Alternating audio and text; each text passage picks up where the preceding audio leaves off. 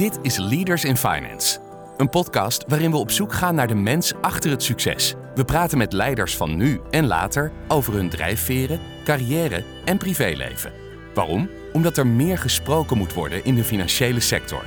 We willen de partners van deze podcast hartelijk bedanken voor hun steun. Dat zijn Interim Valley, EY, Otters Berndsen Executive Search en Roland Berger. Onze gast deze week stuurt niet direct aan op de financials, maar richt zich op de lange termijn. Als wij nou heel goed voor klanten zorgen, wij zorgen dat we veel getalenteerde mensen hebben die een hoog engagement hebben. En wij spelen een positieve rol in de maatschappij waarin we opereren.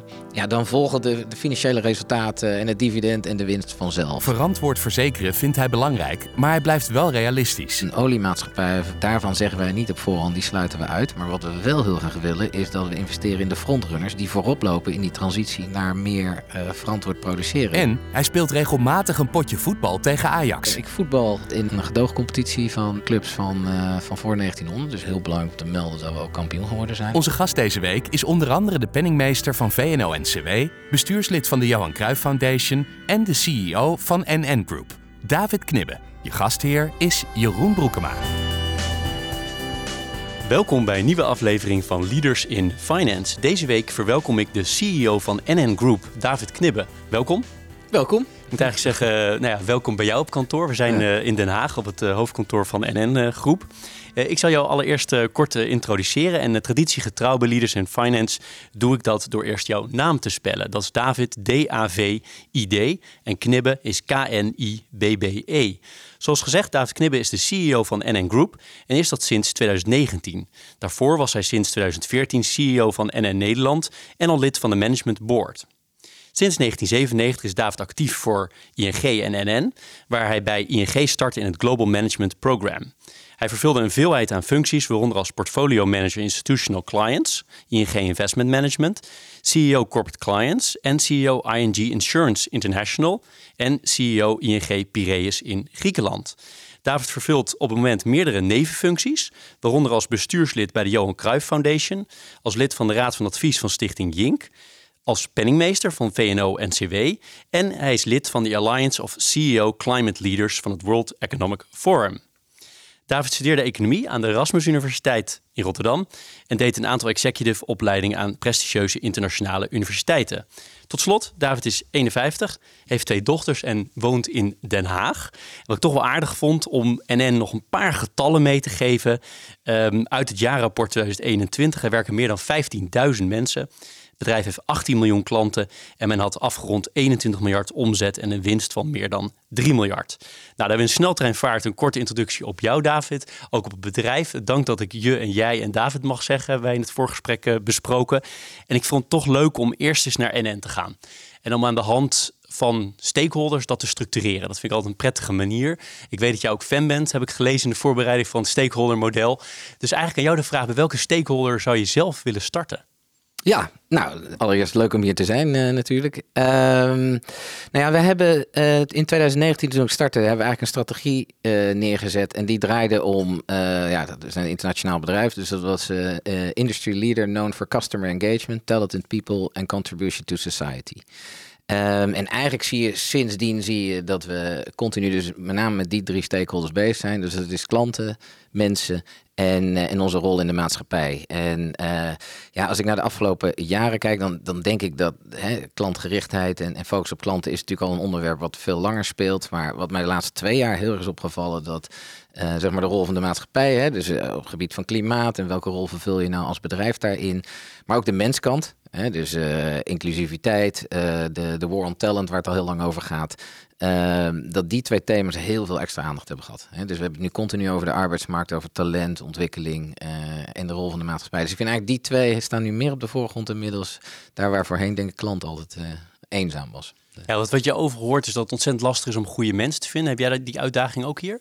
Ja, ik denk dat we praten natuurlijk al heel lang over de, de, de war on talent, maar hij is er ook gewoon echt. we hebben hem al heel lang aangekondigd en, en hij is er ook. En uh, overigens niet alleen in Nederland. We hebben net alle business units op bezoek gehad en dan zie je eigenlijk, hè, dus dan hebben we de, de strategie van alle business units besproken en eigenlijk bij bijna alle uh, units, dus in Europa en in Japan, is gewoon uh, talent binnenhalen, maar ook binnenhouden misschien wel de grootste uitdaging op dit moment. En, en dat is echt wel, uh, echt wel veranderd, ja. Ja, En nog één ding over dat personeel ook, medewerkers, collega's.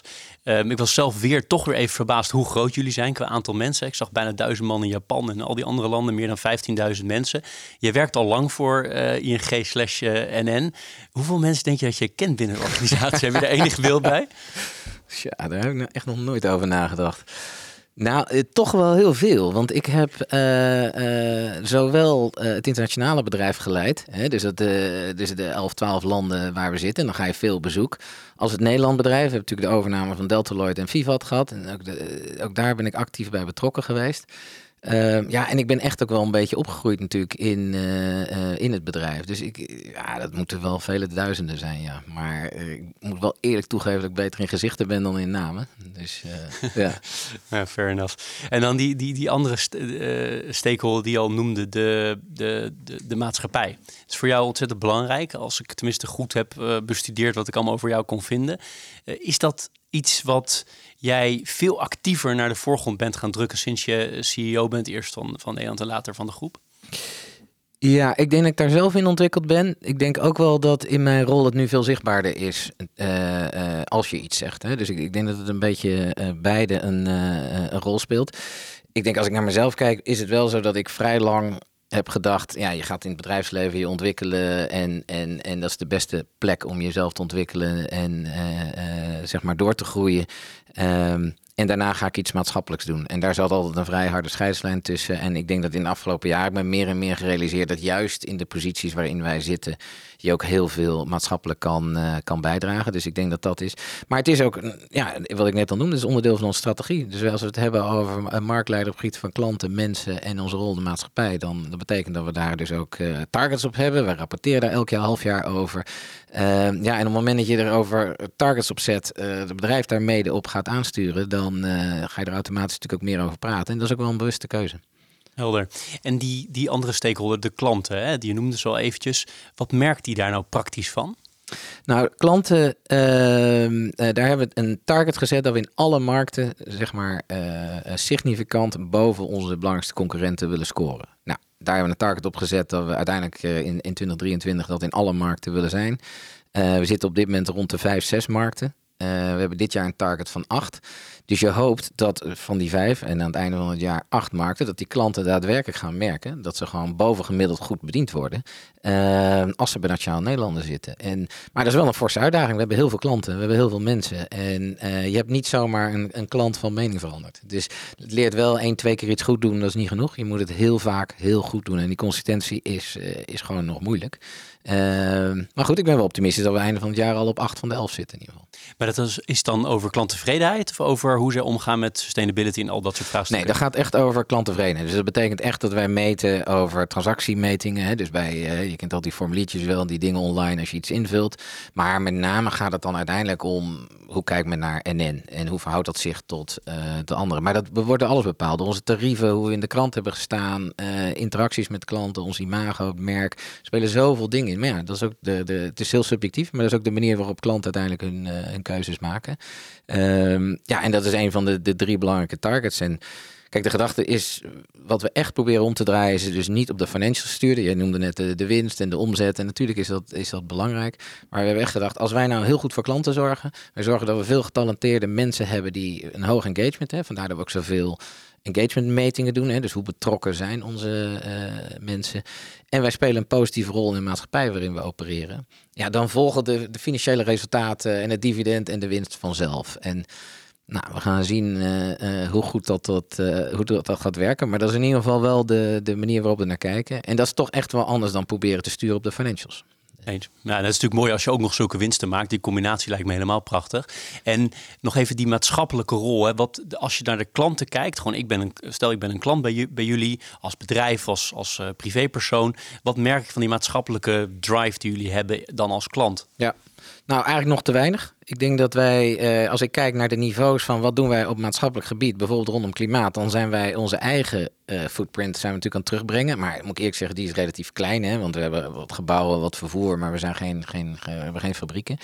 Het tweede is, en dat is eigenlijk de, de grootste impact die we hebben, is via onze beleggingen Dus wat merk je daar als klant van? Dat wij meer en meer bezig zijn om het te promoten van, van duurzame beleggingen. Hè? De, dus via je pensioenregeling of, of dat soort zaken.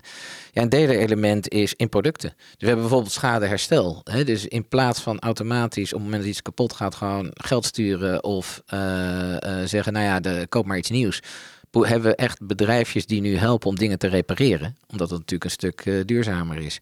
Uh, we zijn aan het kijken naar hey, hoe kunnen we. veel bedrijven hebben nog grote autovloten. De, dus hoe kunnen we helpen die, die, die stap naar verduurzaming te gaan, zodat ze naar elektrisch kunnen. Nou, dat heeft verzekeringsconsequenties, maar heeft allerlei andere consequenties. Nou, daar proberen we onze klanten in te begeleiden. Nou, we hebben al eerder over gehad, recycling. Hè. Recycling vinden we heel belangrijk allemaal. Dat willen we ook. De hoeveelheid plastic neemt alleen maar toe. Wel, de World Economic Forum kwam natuurlijk ook langs. Hè. We recyclen op dit moment uh, minder dan 10%. En elk jaar daalt het ook nog eens. Nou, daarmee zeggen we eigenlijk, uh, nou, ik heb twee dochters, joh, los jullie die 90% maar op, hè, dat, want we schuiven het gewoon voor ons uit.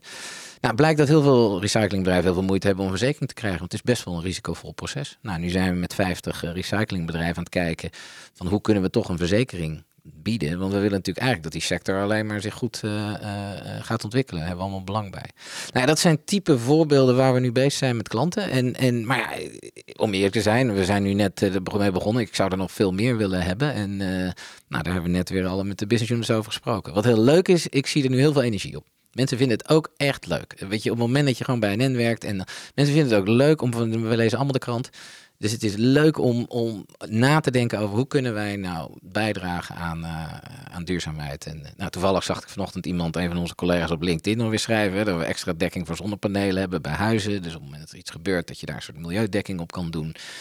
Dat je zonnepanelen ook verzekerd zijn. Nou, zo, zo zie ik wel dingetjes gebeuren, maar het moet nog wel een boel meer. Maar het lijkt me wel een fijn gevoel als CEO als je merkt dat het echt gaat leven. Dat, dat, je, dat je misschien dit mede hebt ingezet, of misschien zelfs alleen hebt ingezet, maar dat het ook echt gedragen gaat worden door de organisatie. Ja, en ik moet je eerlijk zeggen dat het is wel toevallig dat we net vorige week, goed dat we nu zitten en niet uh, twee weken geleden. We hebben vorige week dus uh, iets van tien business units gezien. Ik vond het eerlijk gezegd de eerste keer dat ik het echt goed in hun strategische verhalen zag komen. En dan leer, denk je ook wel eens, ja, je bent met elkaar bezig, je maakt een plan. En soms denk ik wel eens na een jaar, wat gebeurt er nou eigenlijk? Gebeurt er überhaupt wel iets?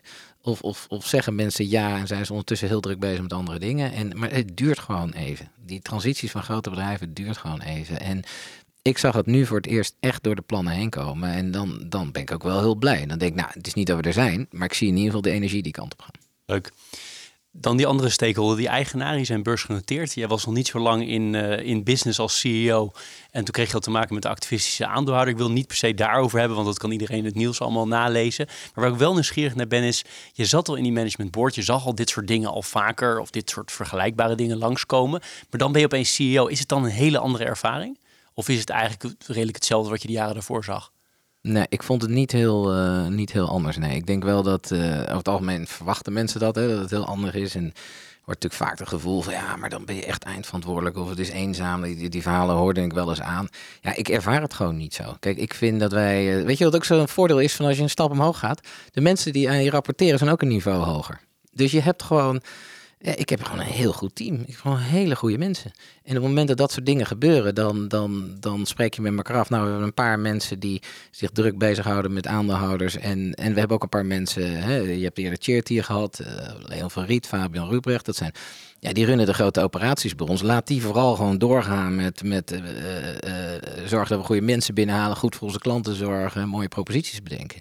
Ehm maar ik vond het niet eenzaam, omdat je gewoon een heel goed team om je heen hebt. En ik heb me altijd eindverantwoordelijk gevoeld. Jij noemde net wat banen, maar het was echt niet zo dat als ik toen daar in Griekenland zat en ik was baas van een heel klein bedrijf, ik denk dat er 40, 50 man werkte. Het is echt niet zo dat ik toen dacht, nou als het misgaat maakt niet uit, ik heb nog een baas. Weet je, ik voelde me daar ook verantwoordelijk en dat gevoel is niet anders dan nu. Nee, helder. En over die eigenaren uh, ben ik ook nog nieuwsgierig naar hoe goed, goed ken jij zeg maar de eigenaren? Nou, kijk, we hebben natuurlijk heel veel aandeelhouders. Maar ik denk dat, uh, uh, zoals meestal gaat er wel een 80-20 regel op. Dus uh, de, de, de top 20, top 30 aandeelhouders, die spreek ik wel regelmatig. Ja, wij, ik heb wel bij mijn aantreden heb ik, teruggebracht van kwartaal naar half jaar. Dus dat betekent dat de, de halfjaarcijfers bespreken wij niet meer de kwartaalcijfers. Daardoor heb je wel wat minder vaste momenten vanwege je kwartaalcijfers. Ik denk overigens dat het goed is hoor, dat we naar een halfjaarcijfers zijn gegaan. Want dit is grote balans en grote bedrijven. we hebben een grote pensioenverzekeraar, verplichtingen van 20 jaar. Ja, ik, ik, ik zie echt het nut niet om daar elk kwartaal weer wat over te praten. Um, maar ik, spreek regelmatig uh, aandeelhouders. En het is, het is ook helemaal geen keuze dat je, op het moment dat je zegt we zijn stakeholder, dat uh, lijkt wel eens dat mensen dan denken dat je tegen aandeelhouders bent. Helemaal niet. Ik ben heel blij dat we aandeelhouders hebben. Ze zijn belangrijk voor ons. Alleen je wil die balans goed hebben. Aandeelhouders is een belangrijke stakeholder, net zoals klanten en mensen in, in de rol in onze maatschappij. Zijn er stakeholders die je zelf wil benoemen? Wil je het nog hebben over, ik zeg maar, de politiek of partijen die spullen aan jullie leveren of andere stakeholders? Nou, wat ik heel interessant vond, jij noemde in het begin even die, uh, die alliantie van uh, CEO Climate Leaders. En wat ik daar heel interessant aan vond, dat zijn maar 120 bedrijven. Nou, dat is niet heel veel. Hè? Dus in Nederland zitten daar bijvoorbeeld Unilever in en Philips. Um, nou, wij vanuit, vanuit NN en nog een paar. Maar het zijn op zich maar 120 bedrijven. Wat daar heel interessant aan is, is dat, en we hebben dat niet helemaal uitgerekend, maar naar schatting hebben we ongeveer nog een half miljoen andere bedrijven die aan ons leveren. Dus op het moment dat je, uh, hè, dat noemen we dan scope 3, uh, ehm, dan hebben wij dus bijvoorbeeld invloed via onze beleggingen. Maar we hebben ook heel veel bedrijven die toeleverancier zijn. Aan een NN of aan een Philips of aan een IKEA. Of die verderop in de hele value chain doen. Dus dat betekent dat op het moment dat wij met elkaar proberen daar stappen te zetten op gebied van klimaat. Hè, met elkaar vertegenwoordigen wij uh, ongeveer het derde land ter wereld qua uitstoot. Dat is ongeveer India. Er zitten een half miljoen bedrijven aan, naar schatting, die, die, die aan ons leveren. Dus dat betekent dat 120 niet zoveel is, het moet eigenlijk nog veel meer worden. Maar je hebt wel met elkaar echt wel invloed om, om stappen, te kunnen, uh, stappen te kunnen zetten. En dat vind ik wel, uh, wel mooi hieraan, dat het breder is dan alleen een paar bedrijven die, uh, die hiermee bezig zijn. Nou ja, en dan heb je wel forse impact als derde land ter wereld. En je noemt even scope 3, hè? dus even voor de, voor de volledigheid. Het gaat dus niet om je, je eigen directe uitstoot, je eigen directe footprint, maar ook die van al je leveranciers in de hele keten en al je klanten en dergelijke. Zeg ik dat goed? Ja, ja precies. Dus, hè, dus bij NN is dat relatief eenvoudig, omdat wij geen fabrieken hebben. Dus dan is je scope 1 en 2 is zeg maar de, de uitstoot van onze gebouwen, ons vervoer, vliegen, dat, dat soort dingen. Maar de belangrijke is bij ons scope 3, dat is eigenlijk de uitstoot van de bedrijven waarin wij beleggen. Nou, in verhouding moet je denken aan dat die, onze eigen uitstoot is, is, is ver minder dan 1% en, en veel meer dan 99% gaat via onze beleggingen. Maar bij een bedrijf als IKEA is dat natuurlijk, hè, die hebben hun eigen eh, locatie, maar die hebben ook alle hout wat erin gaat, alle vervoer, alle fabrieken en dergelijke. En daar, daar is natuurlijk uh, ook die scope 3 heel groot. Uh, ja, en via jullie asset management, inderdaad, wat je zelf zegt, natuurlijk ook gigantische impact waar je, waar je wel en niet mee engage, waar je wel en niet in belegt. Ja, dat is denk ik bij ons het meest krachtige instrument. Is wij zijn een langetermijn belegger. En, en waar wij echt toegevoegde waarde kunnen doen. En wij meten dat ook echt. Dus wij meten in onze portefeuille, zowel bij onze corporate bonds als onze aandelenbeleggingen, meten wij gewoon uh, welke van onze beleggingen hebben zich bijvoorbeeld met Parijs uh, klimaat uh, aangesloten? Welke hebben interim targets? Hebben ze science-based targets voor 2025, voor 2030? Of zijn ze ermee bezig? Zijn ze onderweg? En wie beweegt gewoon niet? En dat op meerdere thema's. En, en op die manier gaan wij dan zelf kijken van nou ja, welke maken stappen in engagement? wie, wie zijn de industry leaders? En wie vinden we dat we eigenlijk nog meer mee in gesprek moeten? Nou, dat doen we zelf. Het voordeel is dat wij hele lange termijn aandeelhouders zijn. Dus wij kunnen ook echt tegen het management zeggen van ja, weet je, als jij dit gaat doen, dan steunen we jou. Ja, ik heb dat zelf natuurlijk ook ervaren. Ik zit ook aan de andere kant van de tafel. Hè. Ik heb zelf ook aandeelhouders. Dus het is heel prettig om lange termijn aandeelhouders te hebben die zeggen als jij die kant op gaat, dan, dan ga ik je daarin steunen. Ook al is het die, die route er naartoe een beetje moeilijk. Uh, nou ja, die rol, kunnen wij, uh, die rol kunnen wij vervullen door zoveel mogelijk te engagen en te sturen. En maar daar hoort ook uitsluiting bij. Hè? Dus je op een gegeven moment echt het gevoel hebt van dit, dit gaat gewoon niet bewegen. Of te langzaam. Ja, dan is het ultieme middel natuurlijk uitstappen. Wat niet per se iets oplost. Maar ja, er zijn wel grenzen. Ja, nee, helder. En dat zijn de asset management kant. En ik had eh, onder dit, deze header ook opgeschreven aan de verzekeringskant lijkt me het ook wel hele moeilijke dilemma's opleveren. Want ga je op een bepaald moment ook zeggen, ik ga bepaalde partijen niet meer verzekeren of alleen onder bepaalde voorwaarden. Heb je daar ook een soort engagement uh, beleid dan? Als uh, klanten een bepaalde verzekering willen afsluiten, maar ze zitten in een hoek waarvan je weet, het is evident heel schadelijk voor, ik noem wat, klimaat, uh, klimaatverandering? Ja, we hebben daar duidelijk afspraken over. We hebben sowieso hebben een aantal zaken die we uitsluiten Hè. We hebben die thermal coal mining, we hebben clusterbommen, een aantal eh, rondom wapens. Er zitten natuurlijk een aantal dingen die we hoe dan ook, uh, tabak, die we, die we uitsluiten. Maar je hebt gelijk, de discussie over uh, bijvoorbeeld een oliemaatschappij of uh, uh, ja, wat vinden we daar nou van? Nou, daarvan zeggen wij niet op voorhand, die sluiten we uit. Maar wat we wel heel graag willen, is dat we investeren in de frontrunners die voorop lopen in die transitie naar, naar meer verantwoord produceren. Ik, ik, het is ook niet reëel om nu te zeggen, jongens, we stoppen met alle olie en gas. Dat kunnen we allemaal wel roepen, maar de realiteit daarna stappen we in de auto, rijden we naar huis. En nog lang niet iedereen kan elektrisch rijden. En een deel van de elektriciteit moet ook nog maar opgewekt worden. Hè. Kennen allemaal de zorgen nu over hoe we elektriciteit gaan opwekken. Dus het is niet reëel om nu dat allemaal maar uit te sluiten.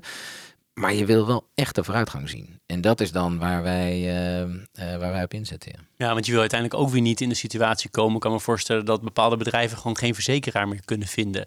Uh, dat, dat lijkt me Ja. ook niet wenselijk voor de samenleving. Ja, en dus eigenlijk de discussie bij de banken is wat financier je nog? Bij ons is het wat verzeker je nog? Wij hebben ons aangesloten bij de Net Zero, Net Zero Underwriting Alliance. Dat, eh, daar zitten de grote partijen als Zurich en AXA en Allianz in. Daar hebben we ons nu bij aangesloten. En en dat, daar voeren we precies deze discussie. Van uh, wat wil je nou nog wel of niet verzekeren?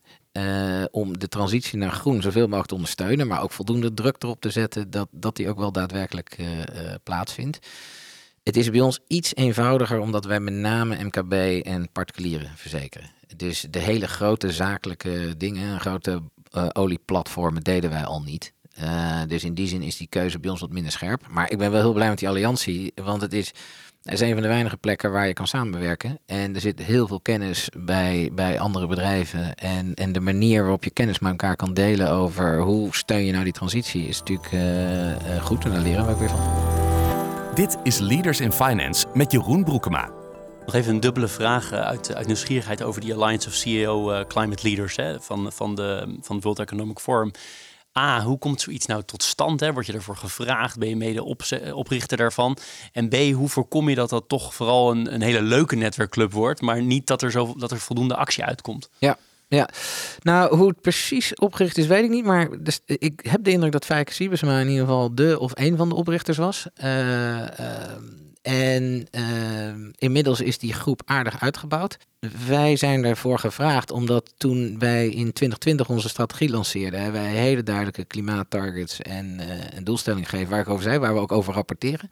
Elk half jaar rapporteren we over onze voortgang. Eerlijk gezegd wist ik niet van deze alliantie af. Uh, en toen zijn wij inderdaad gevraagd. Nou, dus daar zitten een aantal eisen aan. Waaronder dat je inderdaad een geloofwaardig beleid hebt. Dat je je Parijs aansluit. Maar dat je ook korttermijn targets hebben. Want ja, 2050 is best wel ver weg. Hè? Het merendeel van ons zal geen CEO meer zijn dan.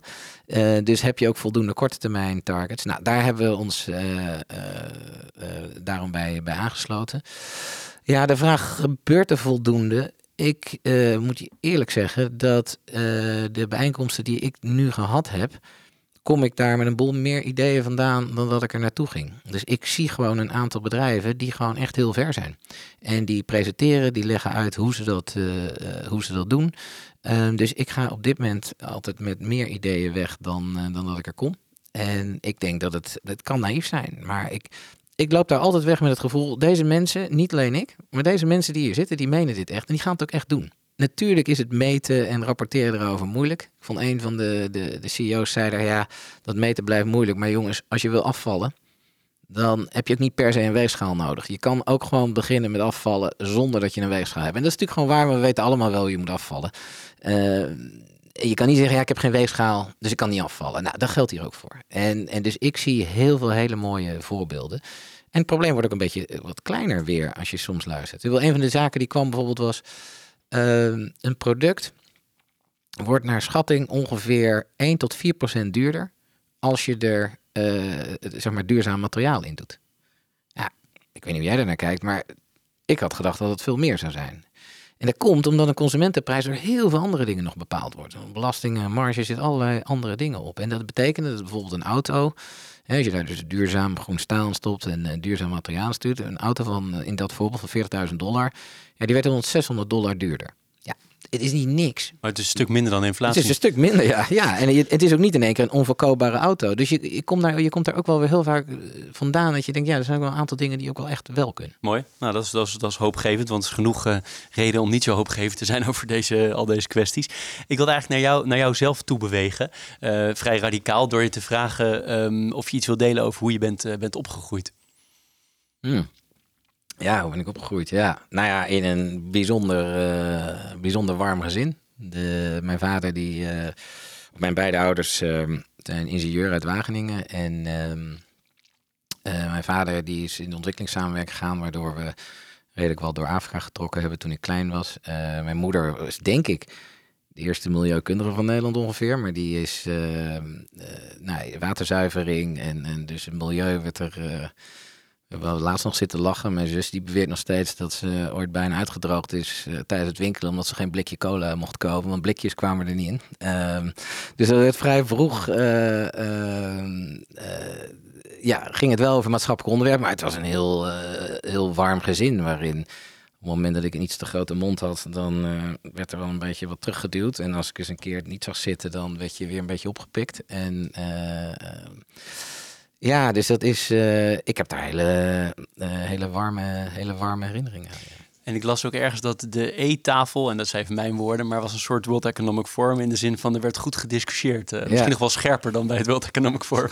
ja, het was in ieder geval een stuk minder politiek correct ging het bij ons thuis. Dat, eh, Nee, maar werd er zoveel gediscussieerd bij jullie thuis? heel veel. Ja? Heel veel. En ja. werd ook met opzet dat getriggerd ja, dan? ja, ja, en dat had ik als kind niet zo door. Maar ik, ik merk nu hoe moeilijk dat is. Want je hebt heel snel de neiging dat... dat- Ongetwijfeld zei ik ook hele domme, ongenuanceerde dingen. Of mijn zus ook. En, en dan heb je heel erg de neiging als mijn dochters dat doen... om dan uit te leggen hoe het zit. Maar dat deden zij niet echt. Zij, zij waren er heel goed in om die discussie gaande te houden. En dan nog verder in met, met vragen. En ja, dat ging, er ging er hard aan toe, ja. En dat ging over allerlei onderwerpen. En eh, eh, ik vind dat wel, eh, wel knap hoe ze dat voor elkaar kregen. En daardoor zie je dat, denk ik, zowel mijn zus als ik daardoor wel echt beïnvloed zijn. Ja. Dat je regelmatig over allerlei, die niks met ons werk te maken hebben, over allerlei onderwerpen aan nadenken of aan discussiëren bent. Dat is hartstikke leuk.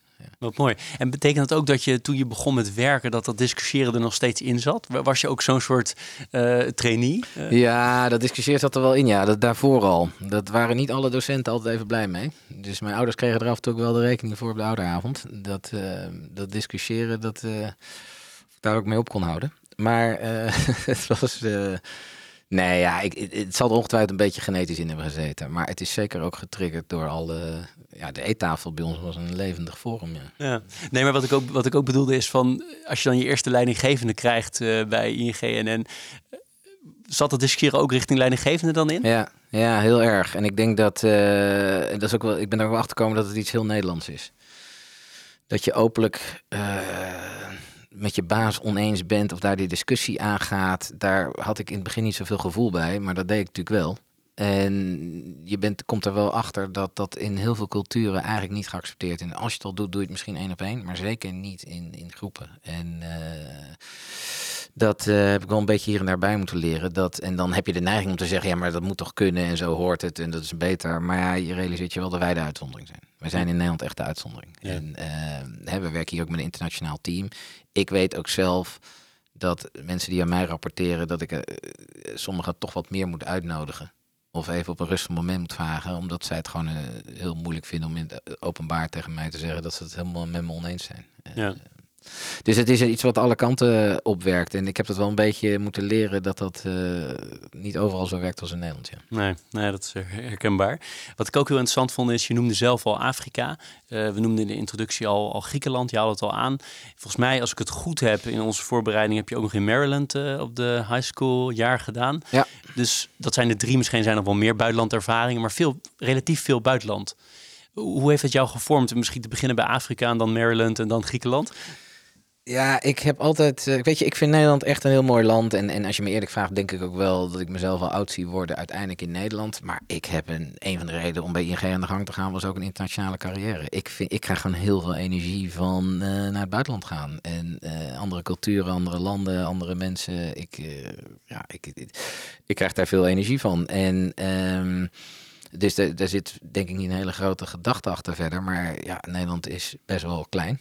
En eh, geeft een aantal dingen heel goed voor elkaar. En, maar je kan ook wel weer heel veel leuke dingen leren in het, in het buitenland. Nou, in, in, Afrika was ik natuurlijk heel klein. Hè. Daar ga je gewoon mee. Dus zat ik gewoon op school. Maar het was voor mij wel heel duidelijk op mijn achttiende. Uh, mijn ouders hadden wel gezegd, nou als je je VWO in zes jaar doet, en dat was nog niet even duidelijk bij mij, um, dan mag je een jaar wat anders gaan doen. En, dus, maar je mag er ook voor kiezen om zeven jaar weer VWO te doen. Nou, dat vond ik toch niet zo heel aantrekkelijk. En uh, het was wel een slimme manier weer. Want ik heb daar ergens eens toen snel een knop opgegaan van... nou, oké, dan gaan we toch maar dat VWO halen. En, maar toen heb ik wel direct gezegd, ik vertrek naar Amerika. En ik zie dat nu bij mijn dochter weer die, die zit nu in de vierde. Die kondigt al aan dat ze per direct naar Amerika vertrekt. Dus ik, ja, als ouder ben ik er niet zo blij mee. Want ik denk, oeh, die is zo echt weg. Maar ja, zo, dat deed ik zelf ook. Dus, dus blijkbaar zit dat, uh, zit dat in de genen. Ja. Hoe was dat om op die leeftijd, als een jaar 18 of zo, ja. in Amerika te zijn? Zat je bij een gezin? Of ja, ik zat bij twee mensen. En ja, ik heb een geweldig jaar gehad. Ik, uh, sterker nog, ik heb nog steeds vrienden ervan die af en toe naar Nederland komen. Uh, ik ga er zelf nog heen. We hebben nog een appgroepje. Het grappige is dat die Amerikanen allemaal niet op WhatsApp zitten. Hè. Die zitten allemaal op iMessage. Maar goed, ze zitten allemaal braaf op, op WhatsApp voor mij. Um, dus ik heb daar ontzettend leuk jaar gehad. Kijk, Amerika was voor mij het land waar je uh, sport combineerde met school. En ik hou ontzettend van sport. Dus je, je was gewoon vijf dagen per week trainde je na, na school. En ja, ik vond dat een heerlijk leven, ja. Mooi. Toen ging je studeren. Bleef dat heerlijke leven of werd het heel anders?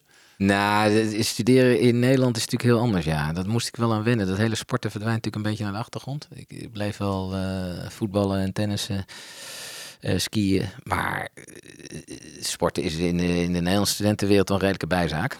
Dan word je lid van een vereniging en dan draait het om hele andere dingen. Maar studententijd is natuurlijk ook een ongelooflijk leuke tijd geweest. De, en als ik nu kijk naar mijn studententijd, zijn ook eigenlijk de vrienden die ik heb, zijn allemaal gewoon uit mijn studententijd nog. Dat zijn mijn beste vrienden van toen, zijn eigenlijk nu nog steeds mijn beste vrienden. En was jij vooral studentenleven en studeren? Of deed je nog veel dingen ernaast? Of hoe typeer je je studententijd verder? Nou, ik deed er heel veel naast, ja. Ja, dus ik was in uh, de eerste tijd heb ik eigenlijk niks gedaan. En toen dacht ik, nou, dan ga ik nu met de tamens doen. En dat ging natuurlijk ook helemaal mis. Dus toen heb ik wel een uh, brief gehad waarin stond, nou, u heeft geloof ik nog minder dan 3 of 4 procent kans om ooit doctorandus in de economie te worden. Dus gaat u maar wat anders doen nou ja, dat was natuurlijk wel een beetje vervelend. Uh, maar ook daar speelden mijn ouders wel een hele goede rol in. Die zeiden, ja, we denken wel dat je de universiteit aan kan, maar misschien moet je eerst maar eens een beetje sociaal landen. In, uh, in plaats van je nu heel erg alleen op die academische uh, toekomst te richten.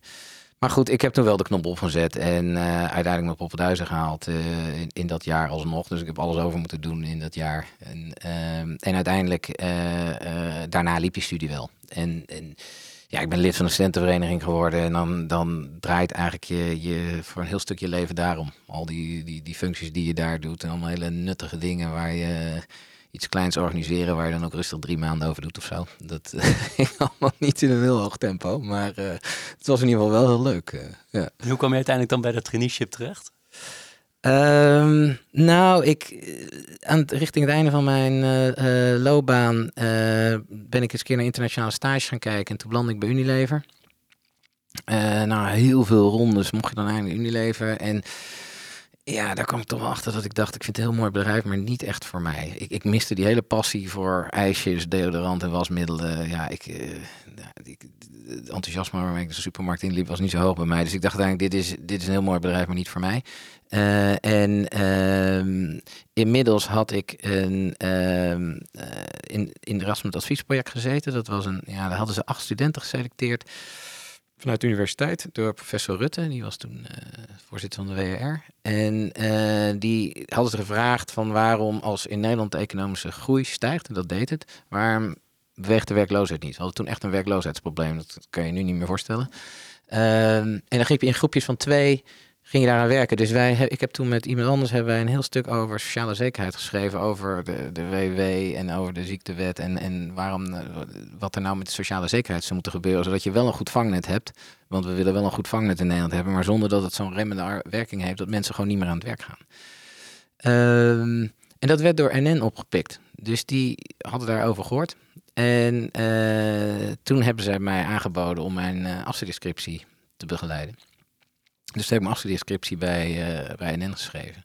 En naar aanleiding daarvan was ik best wel enthousiast geraakt over NN ING. En heb ik gesolliciteerd op het traineeprogramma van ING. Nog een paar sollicitaties gedaan.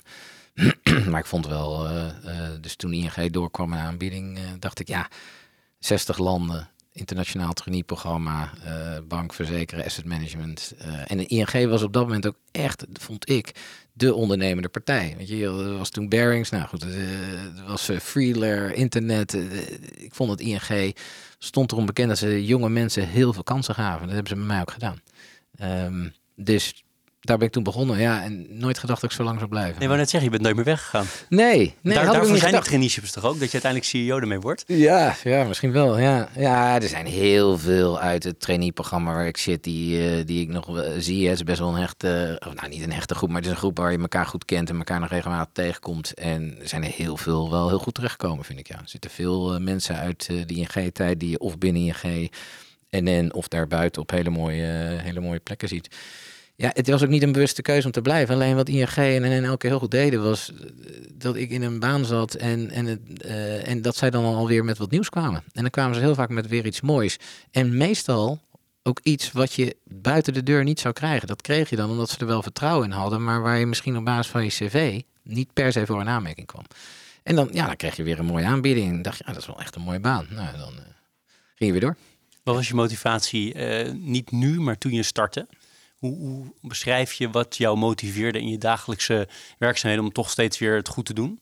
Ja, ik denk dat er wel een soort gezonde drive van mij in zit om. Uh, ik heb denk ik best wel een hoge resultaatgerichte component. Ik word wel. Ik krijg energie van op het moment dat je met, je, met mensen bezig bent om een bepaald uh, resultaat uh, te boeken. En of dat dan is om net wat beter dan de concurrentie te doen, of het net wat beter te doen dan dat het voorheen ging. En dat je dan ook ziet dat mensen om je heen uh, naar een zin hebben, daarin beginnen te geloven, dan, dan nou ja, word ik daar heel blij van. En je ziet ook, bedrijven werken toch een beetje in cycli. Dus op het moment dat het een beetje beter gaat, worden mensen wat enthousiaster, gaan ze wat meer doen. En dan zie je eigenlijk zo'n hele beweging naar boven komen. Uh, ja, daar kan ik dan wel echt wel van, van genieten. En op een gegeven moment worden er problemen om je heen opgelost waarvan je niet eens wist dat ze bestonden. Eh, of waarvan je zelf niet eens de oplossing had bedacht. Maar dan zie je mensen gewoon uh, steeds enthousiaster, steeds beter gaan, gaan functioneren. Ja, daar krijg ik dan weer uh, heel veel energie van. Ja. De... Leuk. Wat ik interessant vond in de voorbereiding is, uh, ergens heb jij mijn woorden hoor, maar besproken dat je enigszins bent toebewogen van resultaatgerichtheid. Dat is ongetwijfeld grotendeels ook gebleven, maar ook enigszins toe meer naar het proces managen. Weet je dan waar ik het over heb? Ja, ja. ja. Ja. Kan, kan, je dat toelichten? Want ik vind boeiend. Ja, dat ging over, uh, over strategie. Hè? Dus als ik kijk naar de, het begin, dan uh, in de strategie kan je natuurlijk uh, op, op, op een groepsniveau hebben, maar je kan ook gewoon met je afdeling of met je team van wat is ons plan. En ik had de neiging, ik had best wel slecht ontwikkelde beelden over leidinggeven. Ik dacht, nou, als leidinggever moet je dus, hè, dan ben je een soort met een vlag en een vaandel loop je voorop en dan heb je een plan en dan gaat iedereen uh, achter je aan of niet. Maar dat is natuurlijk een heel slecht ontwikkeld beeld van management. En uh, waar ik achter ben gekomen is dat een, zeg maar, een strategie of een plan. Het is veel belangrijker het proces dat mensen daaraan bij kunnen dragen, mee kunnen denken, onderdeel ervan worden. En, en dat er dan, dan komt er wat uit. Uh, en ja, op het moment dat je dat plan lanceert, heb je dus ook heel veel mensen die zich daar al in herkennen. Heb je ambassadeurs gecreëerd. Maar nog belangrijker, bij elk plan gaan dingen mis. Op het moment dat het heel erg mijn plan is en het gaat mis, ja, dan was het het plan van David. Of, nog erger, was het plan van een consultant of zo die je hebt ingehuurd. Terwijl, ja, als mensen hebben meegedaan en mee hebben gedacht, dan voelen ze zich meer eigenaar. En dat betekent ook dat op het moment dat het tegen zit, dat mensen toch meer hun schouders eronder gaan eh, zetten. En nou ja, en als die strategie dan niet zo heel goed is, die sturen we dan onderweg wel bij. In plaats van een, proberen de, de perfecte strategie te verzinnen. En dan, maar dat in isolatie, dan in een management meeting met een borrel en nog een verplichte QA-sessie waar nog drie mensen een vooraf ingestudeerde vraag stellen. Ja, dat, daar creëer je geen draagvlak mee. En, uh, dus dat hebben we echt proberen echt om te draaien. En dus, dus is het proces van meenemen minstens zo belangrijk als de inhoudelijke uitkomst. Helder. Ander, ander interessant onderwerp vind ik nee zeggen. Want hoe hoger je in zo'n organisatie komt, zeker wat, wat we zeiden, meer dan 15.000 mensen, uh, word je zowel binnen de organisatie als buiten de organisatie constant willen mensen iets van je. Hè? Dus ik wil graag een interview met jou. Nou, zo zijn er nog heel veel mensen die iets met jou, met jou willen. Hoe, hoe zeg je nee? Want je moet dus nee zeggen. Je kan niet op alles ja zeggen. Hoe doe je dat? Ja, vind ik ook wel moeilijk, ja.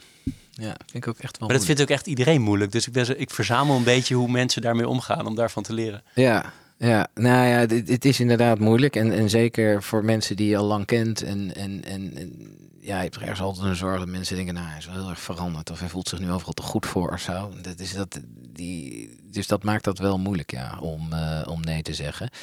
Ehm, ik probeer wel echt bij iedereen ook gewoon uit te leggen waarom. He, dus uh, uh, van maar dan gaat het even om mensen die je kent en, en um, probeer ik wel uit te leggen waarom niet. Maar ik blijf altijd, als ik heel eerlijk ben, wel ongemakkelijk vinden uh, om het te doen. Ik moet je wel zeggen, ik krijg zoveel uitnodigingen van mensen die ik niet ken op LinkedIn of weet ik veel. Dat, dat heb ik echt opgegeven. Als ik daar allemaal nog ga beantwoorden, dat, dat is echt, ja, dat is dan maar zo. Dat, uh, er komen elke dag zoveel uitnodigingen binnen, dat, uh, dat, die ga ik niet allemaal meer persoonlijk beantwoorden. Dus in het begin probeer je dat nog, maar dat, dat houdt gewoon op.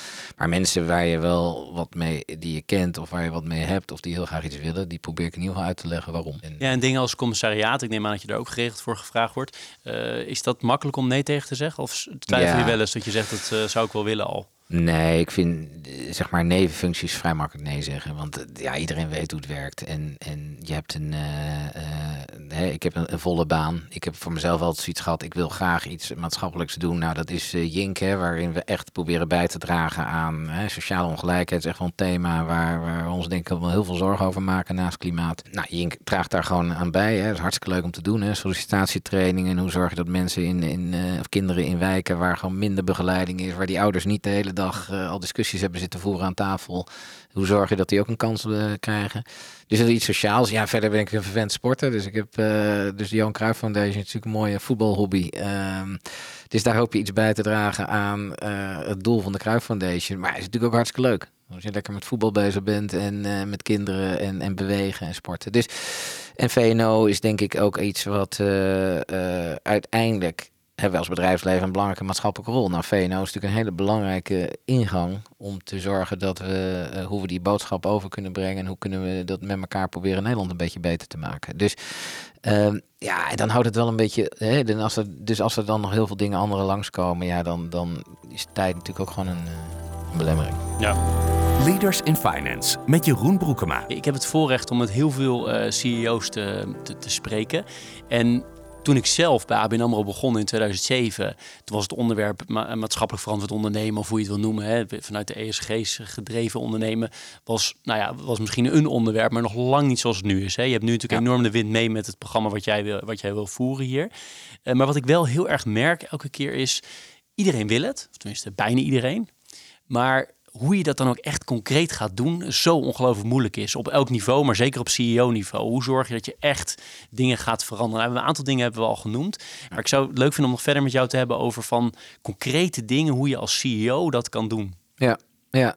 Nou ja, ik, ik vind dat we daar uh, eerlijk gezegd hele heldere plannen voor hebben. Hè. Dat, zegt, dat begint al met uh, uh, even wat doen wij zelf. Dan hebben we het dus over hoe gaan we met diversiteit om. Hè. Ik heb targets gezet op zeg maar vrouwen in het management ik denk dat de diversiteit en inclusion, uh, he, de, de, dat is natuurlijk een heel uh, belangrijk thema, wat ook maatschappelijk een groot, uh, een groot thema is. Dus onze eigen footprint.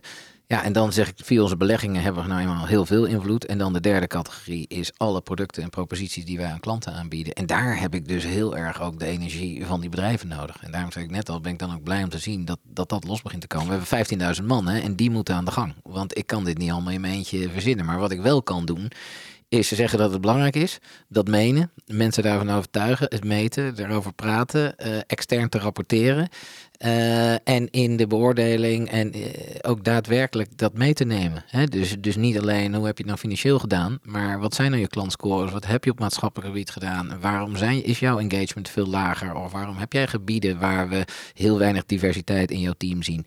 Nou, op het moment dat je in mijn rol daarover gaat praten, en het dus niet alleen een verhaal is van dit is onze strategie, maar daarna zijn alle performance meetings over je kosten zijn te hoog en je winst is te laag. Dan krijg je geen tractie. Maar op het moment dat je ook in je performance meetings en, en het integraal onderdeel maakt van hoe je bestuurt, dan gaat het wel bewegen. Alleen, ja, ik gaf het net al aan, ja, het gaat wel altijd langzamer dan je zou willen. Ja. en herken je die worsteling onder CEO's? Van dat ze wel willen, maar niet altijd weten hoe? Ja, ja, en ook de, de worsteling van, uh, uh, ik heb ook aandeelhouders, ik heb ook andere stakeholders, uh, hè, dat is een worsteling. Ja, en grote bedrijven, weet je, NN is in die zin ook wel een olietanker, dat je, je probeert aan het stuur te trekken, Maar in het begin denk je, hij beweegt niet. Maar op een gegeven moment beweegt hij echt wel. Maar het mooie van zo'n zo'n bedrijf als NN is ook, als die gaat, gaat hij ook. Hè? En dat zie ik dus wel echt aan NN. Als wij iets doen, dan doen we het ook goed. En dan komt er een enorme kracht uit dat bedrijf. En dus alleen, je moet soms wel een tijdje, in het begin denk je, trek aan het stuur en er gebeurt niks. Maar inmiddels weet ik dat het wel komt. Uh, en dat het daarna ook heel goed gaat. Maar het kost wel wat energie in het begin, ja. Ik zal je ook nog even ongevraagd een eigen gedachte erbij geven. Namelijk, wat ik heel erg merk is dat heel veel mensen het wel willen, maar ook wel willen omdat ze het nu veel horen. En dat men natuurlijk acuut voelt medewerkers, stakeholders, wie dan ook, om de organisatie binnen en buiten, als het niet echt intrinsiek gedreven is. Ja. Dat, dat, ik weet niet, dat herken, herken ik tenminste heel erg. Dat je er toch wel doorheen prikt. Kijk, je kan wel zeggen, ik voer een hele groene agenda nu, maar als je dat alleen maar zegt voor de bühne, of, of je meent het wel half, maar de andere helft ben je er niet met je hart mee bezig, dat het toch wel gevoeld wordt. Dat je gewoon minder impact hebt. Ja, je, je voelt je, maar ik denk ook wel dat mensen toch wel met een vergrootglas ook naar je kijken. Is dit nou inderdaad voor de bühne of meent hij het echt? Ik denk wel dat wij het voordeel hebben. We zijn toen in 2019 deze strategie zelf gaan schrijven. Dit kwam zelf uit, uh, uit onze mensen. En nu, we zijn nu twee jaar later, ruim twee jaar later, is nu heel veel aandacht voor. Hè? Dat, moet toch eerlijk zijn dat in 2019, 20 nog een stuk minder aandacht voor was dan nu. Hè? Dus we zijn al wel eerder, uh, uh, eerder begonnen. Maar ja, ik denk er zijn grofweg twee redenen waarom bedrijven dit doen. Eén is gewoon een soort morele kaart. Dat is ook een beetje waar ik vandaan kom. Van ja, je moet ook wel gewoon lange termijn ook voor je omgeving zorgen. We hebben allemaal kinderen en we willen graag nog lang op deze planeet leven. Ja, ik snap ook wel dat niet iedereen daarvoor door gemotiveerd is. En sommige mensen zeggen, nou dat is allemaal best, maar dat is niet de taak van het bedrijfsleven. Maar goed, dat is één categorie. En de andere categorie is, uh, ja, wat ik heel erg in, in dat World Economic Forum langskom, is smart business. Hè? Zijn gewoon bedrijven die zeggen, ja, dit is de toekomst, dit is waar klanten naartoe gaan, dit is waar de wereld heen gaat. Dus ik kan hier op deze manier gewoon geld verdienen. Ja, ik vind beide prima dus het maakt mij niet zo uit waar mensen vandaan komen, maar als we die beweging maar maken. Eens, in de financiële sector zou je zeker ook de riskkant ook nog erin aan kunnen toevoegen. Ja. Ik bedoel, het is ook gewoon een kwestie van overleven waarschijnlijk voor bepaalde assets. Ja, en ik denk niet alleen de financiële sector, maar als jij als industrial zo meteen toch ergens een vervuilingszaak hebt, of je hebt een mensenrechtenprobleem, of, of dingen worden heel snel publiek nu. Als CEO moet je eigenlijk direct reageren. Je wordt er direct ook persoonlijk op aangesproken op het moment dat er ergens in je bedrijf iets niet goed gaat. Uh, dus ja, je kan het ook vanuit risicobeheersing kijken. Maar goed, dat is in ieder geval niet waar ik vandaan kom. Nee, helder, dat is duidelijk. We hebben bij uh, Leaders in Finance ook altijd een teaser en een pleaser. Nou, de pleaser is altijd dezelfde, dus die, die volgt zo. De teaser niet, die is altijd op maat gemaakt voor de gast. um, ik heb opgeschreven uh, kleine maar goed gefunde insurtechs. Uh, zoals bijvoorbeeld uh, Insafai hier in Nederland of Fauci in de, in de, in de Verenigde Staten. Beide CEO's uh, ken ik toevallig. Um, die hebben op termijn vormen die een grote bedreiging voor bedrijven zoals jouw bedrijf. Maar je kan het veel breder trekken. Het hoeft niet en een groep te zijn. Ben je het daarmee eens of is dat niet zo?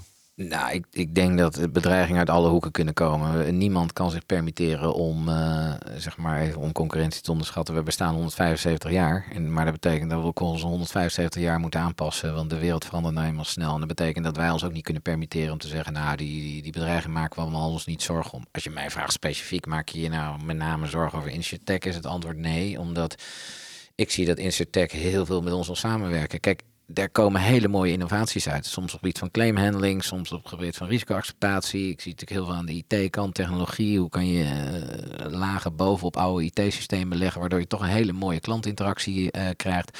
AI en data analytics zijn natuurlijk een aantal van die bedrijfjes echt ver in. Dus dat is super. Tegelijkertijd hebben ze niet altijd een merk. Ze hebben niet altijd heel veel klanten. Ze hebben niet altijd heel veel data. Dus uh, we zien heel vaak juist die samenwerking. Uh, zien, ze, zien we dat we ze ons opzoeken. Maar er zullen er ook echt wel bij zijn die uh, veel meer voor de confrontatie zullen gaan. Ja, want kunnen dat nou echt miljarden, miljarden bedrijven worden in jouw, jouw optiek? Ja, tuurlijk. Ja, tuurlijk. Ja. Kijk, op dit moment moet je denk ik niet te veel laten leiden door die, die fundingrondes. Er, is gewoon veel geld en er, zijn, er is heel veel insurtechs en fintechs die heel veel geld ophalen. Ik weet niet of dat dan per se ook de waardering van het bedrijf is. Hè? Het bruggetje wordt nog wel eens gemaakt. Uh, maar ik ga ervan uit dat uh, uh, er zullen een heleboel van niet lukken. Maar er zullen er ook een aantal waarschijnlijk wel lukken. En die, die kunnen wel heel succesvol worden. En die kunnen of ons gaan versterken, of die kunnen inderdaad een, een directe concurrent worden. Ja, dat, dat gaan we zien. Maar dat, nogmaals, dat kan uit alle hoeken komen. Nou, het klinkt wel alsof jullie die markt goed volgen. Natuurlijk volgen wij die heel goed en we investeren er zelf ook in. Het is natuurlijk voor ons ook een, uh, hier en daar een, een, een investment opportunity. Hè? Op het moment dat er bedrijfjes zitten, en dat doen we ook. We hebben net ook wat kleinere bedrijfjes vorig jaar gekocht. Hè? Maar we zeiden, ja, die zouden heel complementair aan onze service kunnen zijn. Hè? Een van de dingen die bij ons heel belangrijk is, is preventie, reïntegratie rondom arbeid. En we zijn een grote inkomensverzekeraar. Uh, we weten allemaal dat stress toeneemt. Dat het risico van verzuim toeneemt. En uh, ja, je hebt bedrijven die, die op een hele innovatieve manier uh, zeg maar investeren in, in preventie, in reïntegratie. Nou, we weten allemaal dat preventie beter is dan reïntegratie. Het feit alleen is dat het heel moeilijk is om mensen in beweging te krijgen. Nou, als je daar mooie dingen ziet, dan investeren we daar zelf ook weer in. Aan de pleasende kant bekend, maar is altijd dezelfde vraag. Heb je een bepaald boek of boeken of schrijvers die, die je aanspreekt? Ehm, maar allereerst vraag ik ook vaak van, ben je überhaupt een lezer? Vind je lezen leuk of niet? Ja, ik vind lezen heel leuk. Het lukt mij gewoon niet. Dus ik uh, lees geen boeken eigenlijk uh, door de week of in het weekend. Ik ben al blij als ik, zeg maar, ik heb een druk sociaal leven. Ik heb twee dochters. ik ben al blij als ik de, kranten heb gelezen.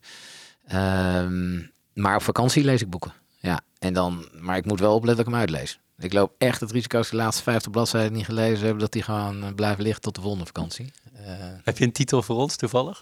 Van een boek wat je mooi vond of wat je... Ja, heel veel. Maar ik, ik lees niet echt zakenboeken hoor. Ik lees meer... Uh, uh, dus ik heb allerlei boeken lees ik over... Ik heb dus heel veel, nou, wat ik net al noemde, over, heel veel over sociale ongelijkheid. Ik vond, maar dat Our Kids van Putnam vond ik een heel mooi boek. Dat gaat over wat we inmiddels helaas in Nederland ook zien. Hè? Steeds verdere scheiding van delen in de maatschappij. Niet alleen eh, scholen, maar waar mensen eten, tot en met welke media we, we consumeren. Um, maar ook de, Price of Inequality van Jozef Stiglitz um, vond ik heel interessant. Uh, Why Nations Fail vond ik heel interessant. Hè? Dus hoe komt het nou dat sommige regio's, landen heel succesvol zijn en andere niet?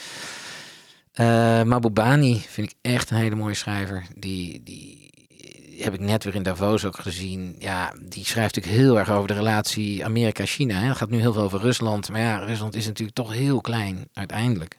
Uh, ten opzichte van die twee grootmachten. En uh, hij komt heel erg vanuit het Aziatische perspectief. Natuurlijk toch een heel ander perspectief dan hoe wij er naar kijken. En hij heeft ook de Eeuw van Azië geschreven over de opkomst van Azië. Een super interessant boek.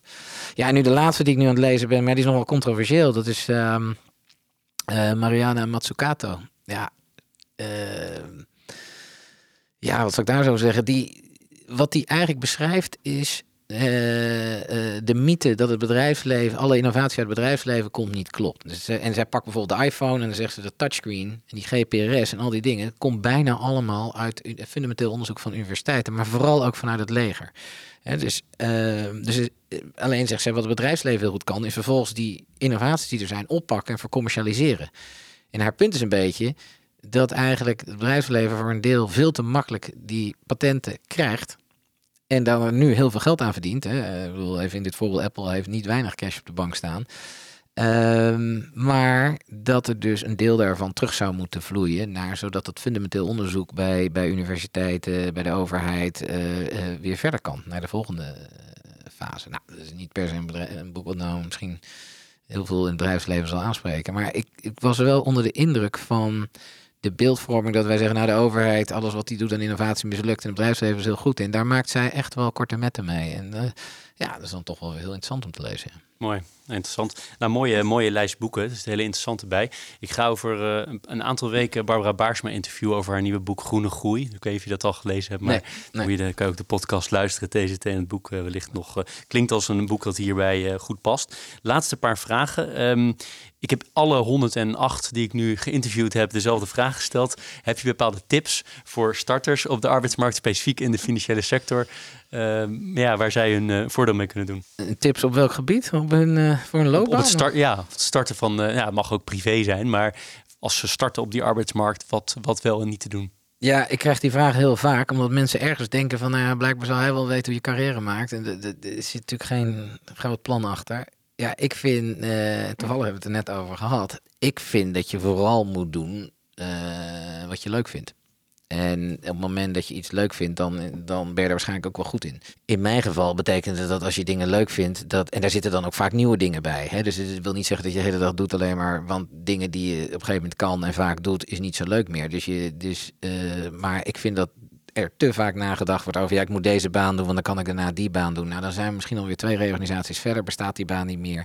Of jij bent veranderd en je denkt twee, drie jaar later, nou, ik vind het helemaal niet zo leuk meer. Maar mensen die banen doen vanwege hun carrière, elke dag opstaan, jarenlang, vijf dagen in de week, uh, om iets te doen voor je carrière lijkt mij bijzonder vermoeiend. Dus ik vind dat iedereen vooral moet nadenken over waar, uh, waar krijg ik nou energie van, wat vind ik leuk. En kies daar op basis van je banen. En, en dan zie je het verder wel. In plaats van een plan trekken. En uh, de 10.000 uur regel, dus ook gewoon keihard werken. Belangrijk geweest voor jouw carrière? Um, nou, ik vind wel dat ik hard werk, maar ik vind niet dat ik per se lang werk. dus ik ben denk ik wel redelijk efficiënt met mijn tijd. Ik, uh, uh, ik doe niet aan hele lange pauzes. Of uh, dat verwijt krijg ik ook wel eens. Hè, dat je hier nou wel wat, wat, wat, functioneel kan zijn. Omdat ik denk, nou hup, we moeten weer door. Hè, dus het ongeduld zit er wel in. Um, ik ben geen gelover in. Ik vond wel, heb een keer zo'n topsporter gesproken en die zei ook van ja, jullie denken in het bedrijfsleven nog steeds dat de beste prestaties geleverd worden door gewoon alleen maar keihard te werken. Hij zegt in de topsport weten wij al heel lang dat je, je moet heel hard trainen, maar je moet ook heel hard rusten. En jullie denken nog steeds dat je met alleen maar heel hard werken dat je dan de beste prestaties levert. En ik, ik moet zeggen dat ik daar wel mee eens ben. Dus ik probeer altijd wel, ik werk wel heel hard, maar ik probeer ook heel hard uit te checken. En, en, en die, die, dus ik geloof in pieken en dalen. Er is helemaal niets mis mee om af en toe heel hard te werken. We hebben ook uh, afgelopen jaar op een aantal terreinen natuurlijk heel veel uh, bedrijven gekocht en verkocht. Kwam bovenop een COVID-crisis en alle andere uh, zaken. We hebben echt heel hard gewerkt. Er is niks mis mee. Maar het is wel de bedoeling dat je daarna ook weer eens even echt vrij neemt. En, want je moet, weer, je moet weer opladen, je moet scherp zijn, je moet creatief zijn. En het is niet zo stoer om te zeggen. Maar dat hebben we natuurlijk allemaal uh, nodig. En we lopen allemaal wel eens tegen onze grenzen aan. Uh, ik ook. En dat betekent dat je uh, die balans moet, moet proberen te houden voor jezelf. Ja, dat is mooi dat je mezelf noemt. Ik had hem al opgeschreven. Hard werken en hard uitchecken. Ja. Dat, dat heb je blijkbaar wel eens elders ook gezegd. Dat vond ik zelf ook wel mooi. Want dat hard uitchecken? Wat betekent dat concreet dan? Betekent dat uh, ik kom thuis, ik weet dat er nog allerlei mails gaan komen, maar ik heb gewoon mijn telefoon uitgezet? Of hoe moet ik dat zien? Nou, ik zet niet mijn telefoon uit, maar ik probeer wel. En die telefoon is een ramp. Hè? Ik moet wel zeggen dat het voor de iPhone een stuk makkelijker was. Uh, uh, want nu loopt zakelijk en privé zo door elkaar. Want er komen ook allerlei WhatsAppjes binnen van je vrienden. Of, en, en, maar daar zitten ook zakelijke WhatsApps weer tussen. Dus het is echt nog wel moeilijker geworden. En in COVID-tijd met altijd thuiswerken, het is echt nog wel een, een tandje moeilijker geworden dan, uh, uh, dan dat het was. Maar ik probeer bijvoorbeeld wel, uh, hè, als ik op vakantie ga, dan weet mijn team wel dat ze mij echt moeten bellen als er wat is. En dat ik ga niet proactief mijn mail zitten te lezen om te kijken of er nog wat tussen zit.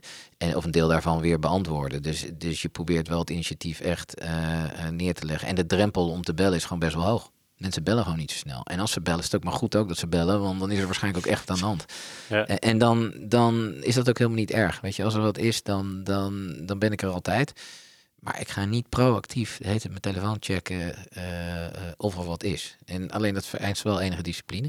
En je kan je agenda organiseren. Hè? Ik probeer in het weekend zo min mogelijk te werken. Uh, dus ik heb ook bij mijn aantreden direct de management board, hè, de raad van van, maandag naar dinsdag gezet. Want als je hem op maandag zet, weet je één ding zeker, dan zit iedereen het weekend te lezen. Dus ik hoop door de stukken die moeten er voor het weekend uit. Dat betekent dat je vrijdag nog een kans hebt. Je hebt maandag nog een kans. Je hebt nog een kans om even met je collega's eh, misschien uit je team te overleggen van joh, hoe zitten jullie erin? En dan dinsdag de vergadering en dan, en dan ook nog om tien uur beginnen we, zodat je dinsdagochtend eventueel nog hebt voor wat afstemmen. En uh, dus zo probeer ik wel dingetjes te organiseren dat, dat niet standaard betekent het weekend werken. Nou, als het gebeurt is het niet zo erg, maar je wil ook kunnen opschalen als er echt wat is. En dan moet je nog de ruimte hebben om een tandje erbij te doen. Maar als je al de hele tijd zo opgeschaald werkt, ja, dan denk ik dat het alleen uh, niet goed voor jezelf is, maar daarmee ook niet goed voor het bedrijf. Mooi, nou, mooi verwoord. ik vond het ook wel, wel mooi om te zien dat in de voorbereiding op dit gesprek sprak een aantal van jouw collega's die gaven ook aan, hè, mijn woorden, maar van hè, we moeten ook echt van de CEO onze vakantie opnemen. Je doet het dus ook concreet en niet alleen voor jezelf, maar je probeert dus ook bij jouw directe collega's ook te stimuleren om dat hard uitchecken of hoe je het wil noemen, te, daadwerkelijk te doen. Ja, en het is lastig hoor, maar want dit is een van de grootste uitdagingen. Uh, zakelijk privébalans is voor iedereen een hele grote uitdaging. Maar ik, als mensen bij mij komen en zeggen twijfel over vakantie, zeg ik altijd, ja, ga nou gewoon weet je, we redden het echt wel even. De, uh, en jullie redden het ook echt wel even zonder mij. Ga nou maar gewoon. Dat, uh, ja. Tot slot, Sport, heel belangrijk voor je, volgens mij. Wat, wat doe je allemaal en hoe doe je het? Ja, ik doe heel veel. Dus ik, uh, ik voetbal in de nog steeds klassieke veteranen. Dat is van de HBS. En dat is een, een gedoogcompetitie van, um, uh, van clubs van, uh, van voor 1900. Dus wij spelen tegen Ajax, tegen Sparta, tegen Kwik, tegen Koninklijke HFC, nou, AFC in Amsterdam. Dus het hartstikke leuke competitie. Het is natuurlijk heel belangrijk om te melden dat we ook kampioen geworden zijn. Dat snap je. Uh, Dankzij jou. nee hoor, nee, nee, nee. Ik ben inmiddels een van de oudste. Uh, maar, uh, dus, dus voetbal. Welke positie in het veld? Uh, linker middenvelder ben ik. Linker middenvelder. Ja, ik zag dus steeds, veel lopen dus. is veel lopen, maar ik zak steeds verder af hoor. Het is, uh, het is 35 plus, dus het wordt steeds moeilijker. Uh, maar goed, nee, dat is hartstikke leuk. Ik tenniste altijd veel, maar ik moet wel eerlijk zeggen dat ik padellen nu toch wel, ehm, zeg maar, dat aardig begint, begint over te nemen. Uh, skiën vind ik heel leuk. Uh, windsurfen, golfsurfen. Uh, en als organisatie zijn jullie natuurlijk echt hardlopen gefocust? Ja. Doe je dat zelf ook al? Nou, niet veel. Ja, je loopt natuurlijk wel met, met voetbal, dat sporten loopt veel. Maar ehm, ik loop zelf niet zo heel veel hard. Alleen ik zie wel de kracht van hardlopen. Als ik, zeg maar bijvoorbeeld, we hadden net weer Rotterdam Marathon. Ja, wat een evenement joh. De zon schijnt. Weet je wat leuk aan hardlopen is? Dat iedereen wint. He, dus bij voetbal en tennis of al die andere sporten is altijd de, de helft die wint, de helft die verliest. maar bij, bij hardlopen Iedereen loopt met een medaille. Iedereen loopt na zo'n marathon, halve marathon, 10 kilometer, 5, het doet er eigenlijk niet toe. Ja, iedereen heeft gewonnen en, en iedereen loopt daar uh, blij. En het is natuurlijk een enorme participatiesport. Je ziet hoeveel mensen er hardlopen en dit soort evenementen meedoen, dan is dat uh, heel goed. En ik vind het ook bij ons als bedrijf passen. Weet je, dat hardlopen is zo groot en, en uh, dat past bij een bedrijf als NN dat we daaraan aan bijdragen. Kunnen luisteraars niet zien, maar uh, hier, ik hou hier Bocca Koffie, een B Corp gecertificeerd bedrijf, uh, koffie zak voor me. Die is uh, voor jou om je te bedanken voor de vele tijd die je hebt genomen met mij, met mij te praten. heel erg veel dank daarvoor. Heel leuk hoe makkelijk je switcht van zaken naar privé en weer terug. erg leuk gesprek.